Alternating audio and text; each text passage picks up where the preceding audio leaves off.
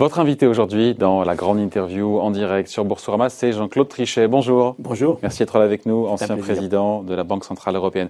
Bon, la Banque de France nous a dit hier, euh, dans son estimation, euh, qu'après avoir plongé, euh, logiquement cette année, de 10%, eh bien, le PIB français devrait rebondir de 7%. On baisse de 10%, on reprend 7 en, en 2021. C'est pas un peu laborieux ou on se dit, bah, c'est déjà ça vu ce qu'on a vécu? Écoutez, on a en effet une euh, expérience terrible en France, euh, dans l'ensemble des pays européens euh, de la zone euro, en Italie, en Angleterre. Donc on est tous dans une situation extraordinairement difficile. Et ce que prévoit la Banque de France, c'est en effet plus 7% l'année prochaine et plus 4% l'année d'après. Ce qui veut dire moins 10 et puis plus 7 et plus 4, 11. Donc à la fin de l'année 2022, on devrait se retrouver dans une situation un peu supérieure à la situation qu'on avait en 2019. On oublie les deux années de croissance qu'on aurait fait 1,5% si tout ça n'était pas arrivé. Oui, bien sûr, bien sûr. On se retrouve effectivement avec, par rapport à la tendance qu'on avait, 3%, euh, au moins 3% de moins et une situation beaucoup plus dégradée euh, à tous égards, évidemment, puisque la, la trace de la crise sera toujours là pour nous. Au-delà d'ailleurs des deux ans, on se dit qu'effectivement, ce que nous dit le, la Banque de France, dans deux ans en termes d'activité, on sera revenu au niveau d'avant-crise, en n'oubliant pas que les trois points de PIB qu'on n'aura pas fait euh, en tendance spontanée, euh, c'est long, et c'est la fois c'est long, et en même temps, tous les, en termes de taux de chômage, on parle de 11 à 12 Enfin voilà, les stigmates de la crise, les stigmates de la crise vont, vont, être là euh, malheureusement pendant plus de deux ans. C'est la raison pour laquelle d'ailleurs il y a un avantage énorme à avoir une économie aussi agile que possible, aussi flexible que possible, pour euh, réussir à effacer le plus vite possible par une adaptation permanente les stigmates de cette crise. En effet. Euh, certains disent que la vitesse euh, à laquelle ou avec laquelle les Français vont retrouver le chemin, euh, la confiance et puis le, chemin des magasins, eh ben, déterminera, sera capital dans l'allure, dans la vigueur, dans la vitesse de la reprise en France. Ça, c'est un aspect des choses. Il y a évidemment le... Par l'épargne forcée, les 100 milliards d'épargne forcée dont nous a parlé la Banque de France. Lorsqu'on regarde l'économie française, en effet, il y a une épargne forcée colossale et la manière dont elle sera dépensée, plus ou moins rapidement, va jouer un rôle énorme. Non, non, il y a bien d'autres choses. Il faut que l'ensemble de notre système productif retrouve ses parts de marché en, en France, en Europe et à l'étranger, dans le, grand international.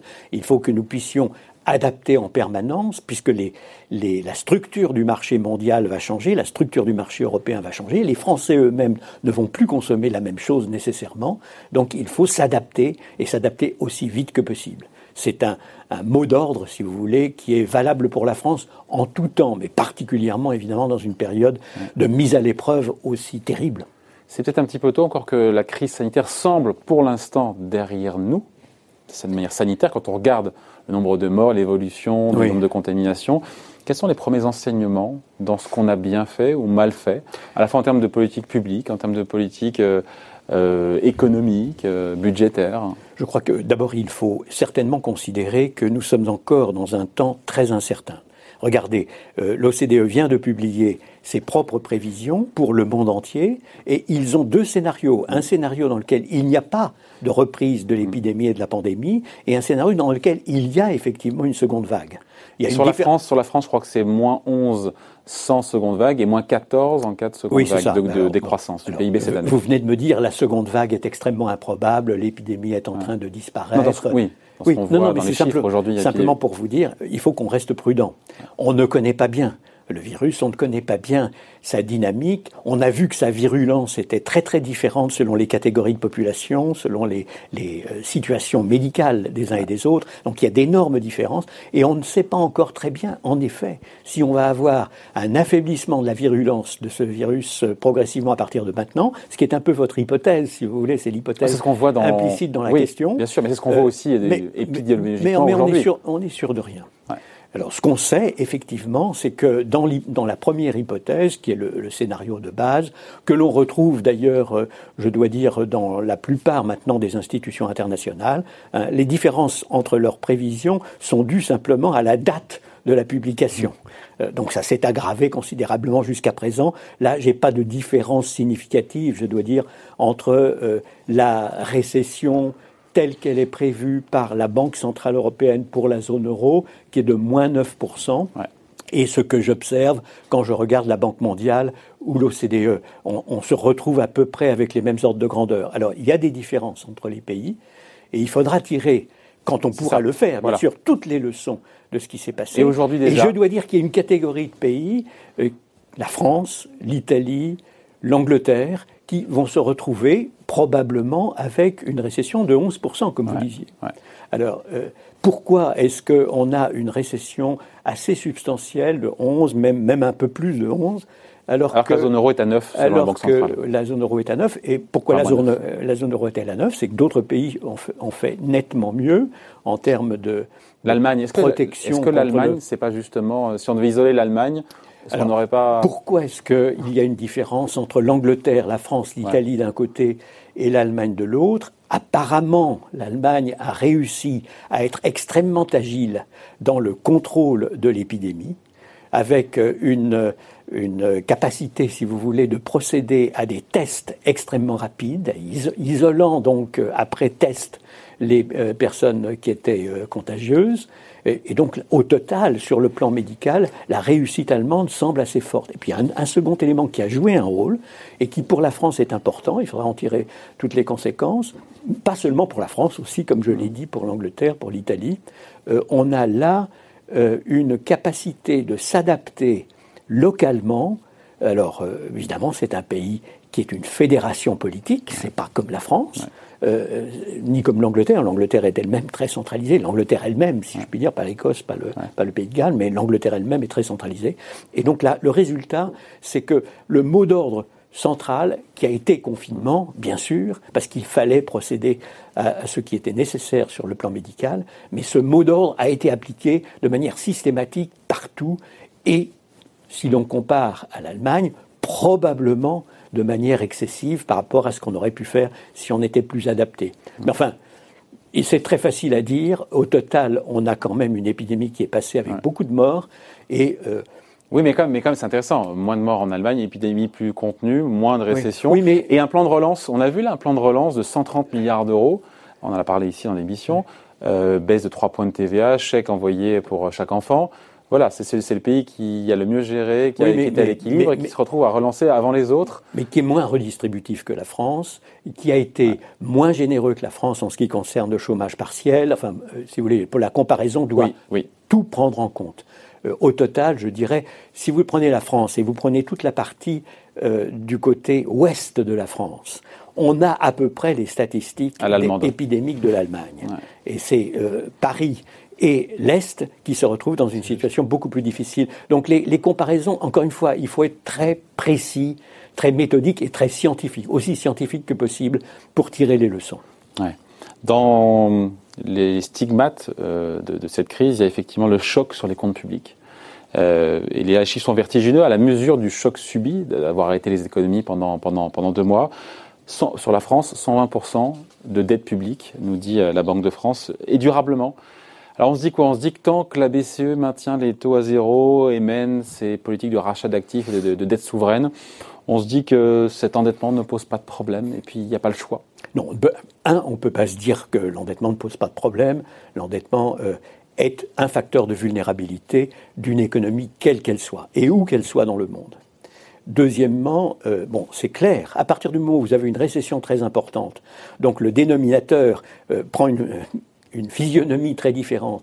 Et vous avez eu un accroissement de la dépense publique euh, volontaire et involontaire considérable, euh, vous avez forcément un bond dans l'indicateur de vulnérabilité qu'est l'ensemble de l'encours de dette en proportion du produit intérieur brut. Et on va l'observer chez tout le monde, y compris chez les Allemands, bien sûr, même si dans, dans, une moindre proportion. Ce qu'il faut noter, c'est que eux, avait très bien géré depuis la crise précédente. Hein. Après la crise précédente, on était à peu près au même niveau. Euh, mais euh, après la crise précédente, ils ont très bien géré. Et nous, pour des raisons qui sont malheureuses, on a beaucoup moins bien géré, bien entendu, nos finances publiques. Donc l'Allemagne était dans une situation de force relative, disons de moindre vulnérabilité pour être plus, plus correct. Alors, Bon, nous, euh, évidemment, on ne peut pas s'épargner cette augmentation très importante de la Parce que les recettes fiscales ont chuté, parce qu'il a fallu financer le chômage partiel, on ne peut pas les indépendants, relancer le secteur automobile, aéronautique. On, ne, euh. on ne peut pas se l'épargner. Et en dépit de tout ce qui est fait, et en dépit des stabilisateurs automatiques qui jouent en France plus peut-être qu'en Allemagne, certainement plus qu'en Allemagne, on a quand même une récession dont on vient de dire qu'elle était monumentale.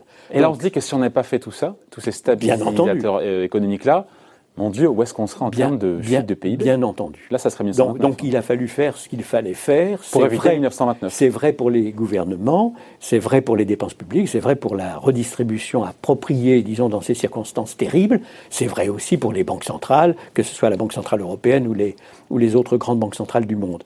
Ceci dit, effectivement, après, lorsqu'on a traversé cette période extraordinairement difficile et exigeante, eh ben, il faut tenir compte de, de, la situation et ne pas croire une seconde euh, qu'on peut dépenser comme on veut éternellement. Euh, on, a pu le faire, il fallait le faire, mais il faut rester conscient du fait que de toute manière, ça nous a vulnérabilisés, plus ou moins, et c'est là d'ailleurs le problème pour un pays donné, c'est est-il ou non plus vulnérabilisé que les autres, puisque les épargnants, les investisseurs, les participants du marché vont toujours faire la comparaison entre les différentes entités, qu'elles soient privé ou public.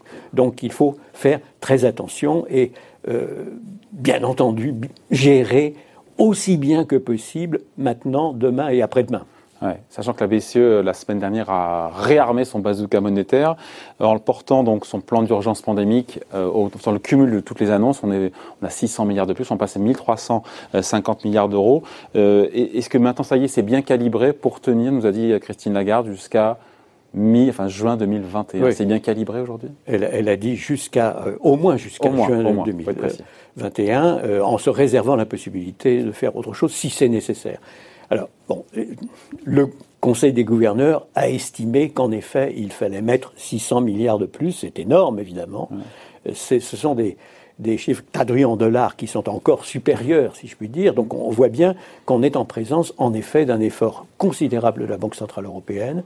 Euh, qui est du même ordre de grandeur euh, que ce qui est fait aux États-Unis sous une forme différente, avec des, euh, modalités différentes. Et il ne faut pas oublier que ceci est le programme pandémique absolument exceptionnel, mais qui vient en sus de ce que fait la Banque Centrale Européenne en distribuant abondamment des liquidités, sans aucune limite d'ailleurs. C'était déjà la décision de mon temps dans la crise précédente que de donner de la liquidité sans limite, pourvu naturellement qu'il y ait des garanties. Et puis il y a ce qu'on appelle les refinancements ciblés à long terme qui permettent aux banques de la zone euro, qui sont quand même le principal truchement pour le financement de l'ensemble de l'économie de la zone euro, donc le canal de financement privilégié. Et donc, dès lors qu'ils financent bien des investissements supplémentaires ou des dépenses supplémentaires de l'ensemble, ils sont encouragés. Ils, sont, encouragés, avec un bonus de avec un refinancement à moins 1%. Voilà. Donc, une banque gagne de l'argent déjà le 1%. On leur donne de l'argent à moins 1% pour qu'ils puissent précisément faire euh, ces prêts euh, appropriés. Et n'oubliez pas que dans la zone euro, on a à peu près 60 à 75% de, euh, du financement de la zone euro qui est fait par les banques et pas par les marchés. Alors aux États-Unis, ce sont les marchés et pas les banques qui dominent complètement le financement de l'économie américaine. Vous parliez des garanties du, collatéral. La BCE accepte justement, Jean-Claude Trichet, un collatéral, ce qu'on appelle les anges déchus, des obligations corporelles d'entreprises qui sont tombées en catégorie euh, spéculative euh, sous, le coup de la crise. Est-ce qu'il faut aller plus loin pour la BCE, carrément racheter ce type de papier à yield? C'est ce que fait la Fed. la Fed le fait en partie parce qu'elle est dans un univers où il faut absolument que les marchés continuent à financer l'économie américaine parce que ce sont eux qui la finance à hauteur de 70-75%. C'est dans l'autre sens. Donc, donc, donc il est normal, si vous voulez, qu'il y ait plus d'attention portée par la Fed euh, que l'attention portée par la Banque Centrale Européenne. Je ne recommanderais pas cela, personnellement. Je pense que ce qu'a fait la Banque Centrale Européenne jusqu'à présent est approprié dans les circonstances. En l'acceptant en collatéral, mais pas en les rachetant et en le mettant à son bilan. Et euh, approprié dans la mesure où nous avons, euh, bien entendu,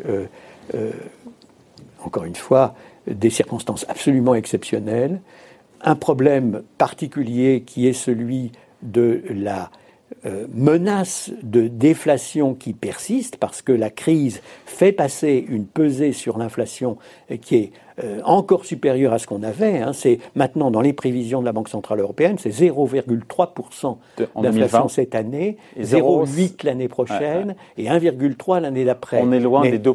Mais hein. on est toujours très très loin évidemment de l'objectif. L'objectif d'ailleurs c'est en effet euh, que l'on réancre les anticipations d'inflation à moyen long terme sur les 2% qui sont la définition de la stabilité des prix aux États-Unis, au Japon, en Angleterre et en Europe. Donc on est, si vous voulez, sur une sorte de consensus, mondial.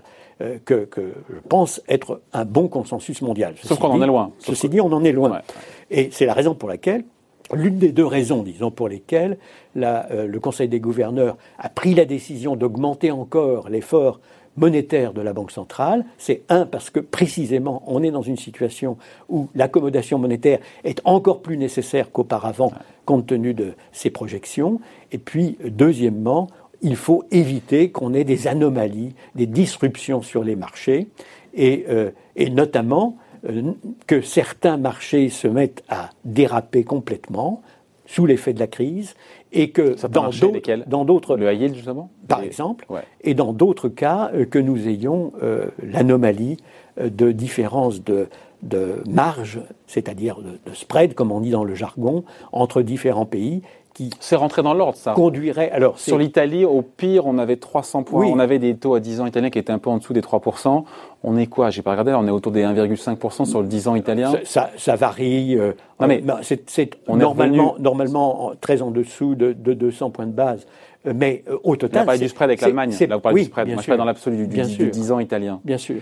Mais ça s'est normalisé C'est preuve que ça marche, la politique de la BCE? Ben C'est parce que la Banque Centrale Européenne a bien montré qu'elle était là, qu'elle était présente, et que l'un de ses objectifs fondamentaux, et je dois dire que ça, le, ça a été le cas de mon temps aussi bien que du temps de Mario Draghi et du temps de Christine Lagarde, c'est que la responsabilité de la Banque Centrale Européenne est en particulier de faire en sorte que la politique monétaire décidée au Conseil des gouverneurs soit bien transmise dans des conditions convenables à l'ensemble, disons, de la zone euro et qu'il n'y ait pas de décalage entre les taux d'intérêt à la fois publics et privés dans les différents pays de la zone euro. Alors ça, ça a été bien compris, je crois, par l'ensemble des participants du marché. Ils ont vu ce qui s'était passé et ils savent que la Banque Centrale Européenne est derrière euh, disons, cette transmission, cette volonté de transmettre correctement la politique monétaire.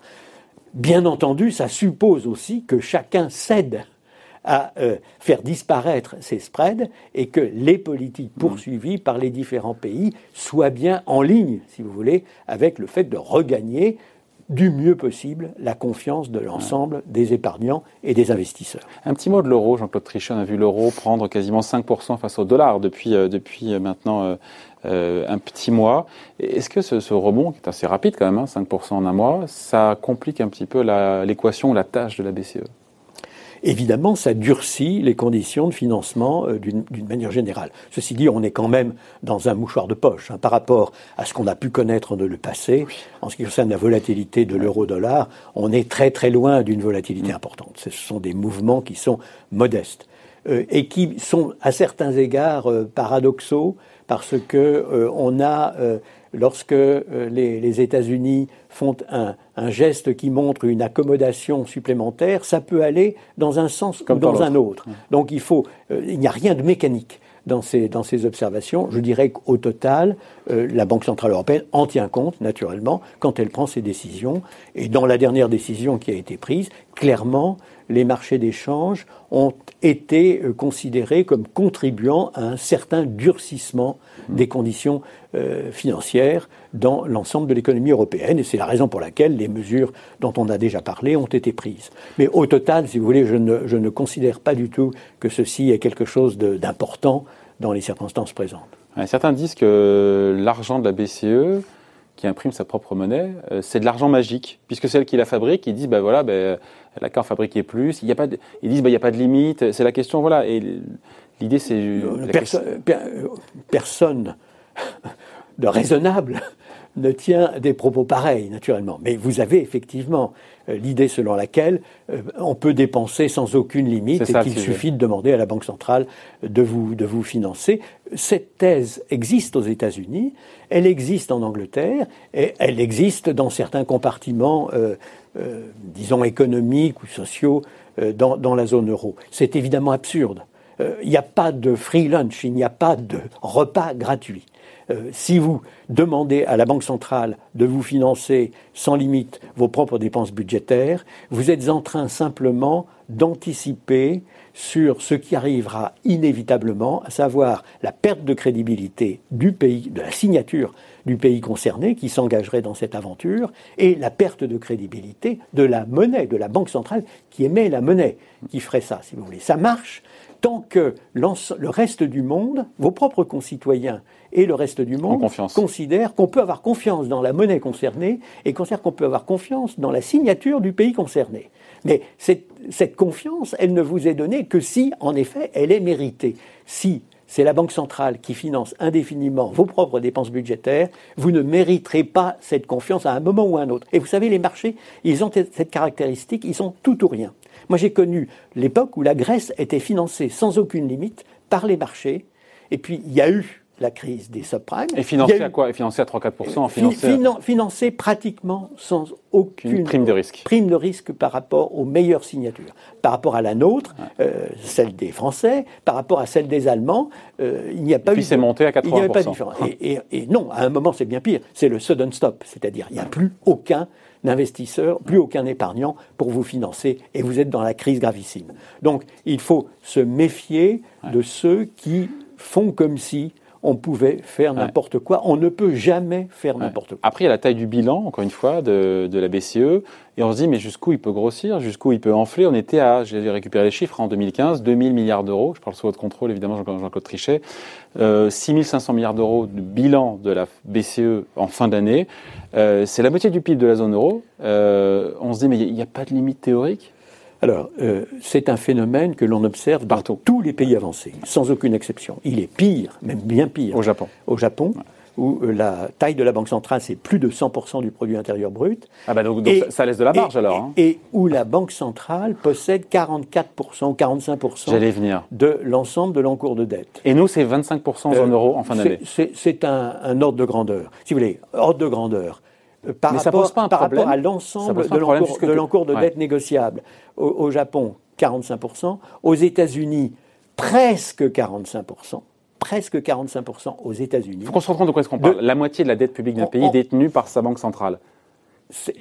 L'ordre de grandeur, en effet, presque, presque la moitié. Pas, pas la moitié, mais presque la, moitié. Et, euh, et chez nous, c'est moins, mais dans tous les cas, évidemment, ça appelle, si vous voulez. Euh, Moi, ça m'interpelle en tout cas. Hein. Oui, non, que, ça vous interpelle, je le comprends. Ça, ça, ça Et jusqu'où? Ça interpelle tout le monde. C'est en effet quelque chose alors, il faut bien voir, ce n'est pas la volonté de la Banque centrale américaine d'aider le Trésor des États-Unis à se financer parce qu'il n'arriverait plus à se financer.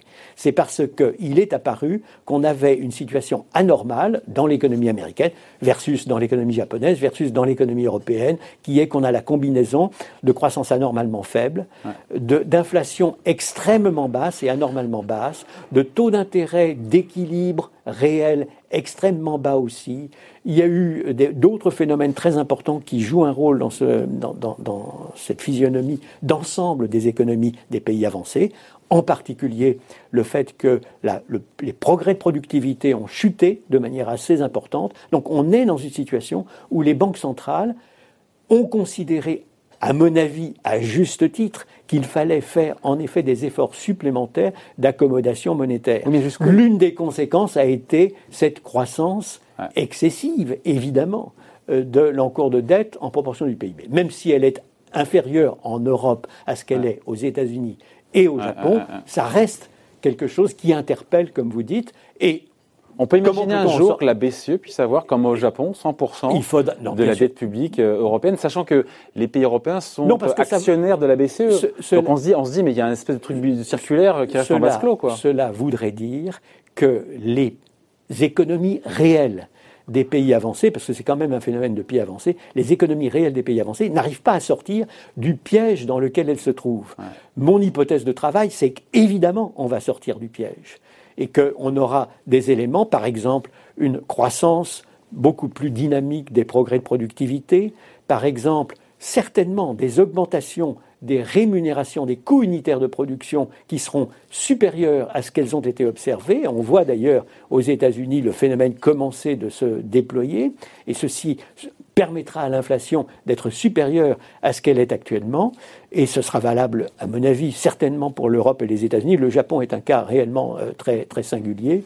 Et donc je crois, si vous voulez, qu'on n'est on pas du tout éternellement, comme certains le pensent ou le prétendent ou l'espèrent, dans une situation où nous aurons éternellement une inflation ultra basse, des taux d'intérêt extraordinairement bas et la nécessité, pour éviter la matérialisation du risque de déflation, la nécessité d'avoir une euh, politique monétaire ultra accommodante. Ouais, Jean Cotrichet, deux questions rapides, parce qu'on manque un petit peu de temps. L'une sur, euh, certains disent, OK, la BCE, elle a fait tout ce qu'il fallait pour sauver le système financier, mais pour l'économie réelle, elle pourra en faire plus. Il y a cet économiste dont le nom m'échappe, euh, qui disait que sur ce, un plan de 1000 milliards d'euros de rachat actif, plutôt pourquoi ne pas donner directement l'argent aux Européens? 280 euros par mois pour chaque individu de la zone euro. C'est au gouvernement de faire ce qu'ils estiment politiquement devoir faire. C'est très très simple, très très clair. C'est un problème de responsabilité démocratique, politique, budgétaire, évidemment. D'accord, voilà qui est clair. Euh, sur Wall Street, on va en parler juste après, le Nasdaq qui est à 10 000 points, euh, le S&P qui est revenu à son niveau début d'année, le CAC 40 qui est à euh, c'est pas plus de, à peu près de 5000, 5100 points avec un rebond de plus de 30% par rapport au plus bas. Alors qu'on parle de crise sociale, de faillite à venir, de la plus grande récession historique, ça vous met mal à l'aise? Euh, D'abord, euh, je ne fais aucun pronostic. Non, euh, c'est pas la question que je vous pose. non, non, non, mais quand même. Deuxièmement, je peux dire que, que j'ai dit, je vous ai dit à vous, avant la pandémie, avant l'épidémie, avant le virus, que je trouvais en effet que les valeurs d'actifs dans l'ensemble des pays avancés étaient très élevées historiquement. Et donc, euh, l'une des difficultés que nous avons actuellement dans la crise, dans la crise du virus, c'est que nous sommes entrés dans cette crise avec une double vulnérabilité. Une vulnérabilité des économies réelles dans l'ensemble des pays avancés, on vient d'en parler, et c'est une vraie vulnérabilité, et une vulnérabilité des marchés financiers eux-mêmes, parce que les valeurs d'actifs euh, L'ensemble des valeurs d'actifs, d'ailleurs, avait été soufflé euh, aux États-Unis et d'une manière générale, plus générale, dans l'ensemble des pays avancés, et que donc une correction était probablement inévitable à un moment ou à un autre. Alors naturellement, on se retrouve, si vous voulez. On l'a vu, mais elle est quasiment effacée déjà. On se retrouve dans une situation où il a fallu prendre à nouveau des décisions nécessaires pour éviter une, récession, une dépression qui aurait été pire que celle de 1929. Il faut bien voir ce qu'on vient d'éviter grâce aux actions qui ont été prises. Mais bien entendu, ça a comme conséquence de pousser encore plus les valeurs d'actifs. Donc, il n'est pas très normal que nous nous trouvions aujourd'hui à un niveau qui est à peu près le niveau qu'on avait avant le virus, à un moment où on pouvait penser, à juste titre, à mon avis, qu'il y avait probablement des valeurs probablement excessives. Donc c'est aberrant aujourd'hui d'avoir économiquement Non, il, ça correspond, encore une fois, les marchés ont toujours raison dans l'instant. Mais, ils n'ont pas toujours raison. Il faut, ils n'ont évidemment pas toujours raison dans une perspective de moyen-long terme, et ils ont souvent tort dans une perspective de moyen-long terme, il faut bien le dire. Euh, donc je dirais simplement, euh, soyons conscients du fait que nous avons euh, une un aspect très multidimensionnel dans ce que nous observons aujourd'hui sur l'ensemble des marchés. Il y a l'économie réelle, il y a les difficultés de l'économie réelle, il y a les énormes efforts faits par les gouvernements, n'oublions pas les gouvernements et les banques centrales, et tout ça donne un certain résultat qui est le marché d'aujourd'hui. Ouais, avec des marchés qui enjambent déjà, qui se projettent dans l'après-crise. C'est ça en fait que le, les signaux envoyés par les marchés actions. Bah, oui, euh, je, ne suis pas sûr qu'au moment où nous parlons qu'il se projette réellement dans l'après-crise, parce qu'il y aura en effet les stigmates de la crise, comme on l'a déjà dit, il y aura un prix à payer pour la crise, or il ne semble pas le prendre en compte. Au moment où nous parlons, ils voient qu'ils sont dans un univers assez favorable dans lequel les gouvernements donnent beaucoup, beaucoup d'argent à, à, leurs économies et dans lesquels les banques centrales sont en effet accommodantes. Elles doivent l'être, mais il faut rester conscient du fait que ce sont des circonstances très exceptionnelles. Bon voilà, merci d'avoir été avec nous, Jean-Claude Trichet. Je vous en prie. C'est toujours un plaisir. C'était un plaisir. Pareillement. Jean-Claude Trichet, invité de la grande interview en direct sur Boursorama. Merci.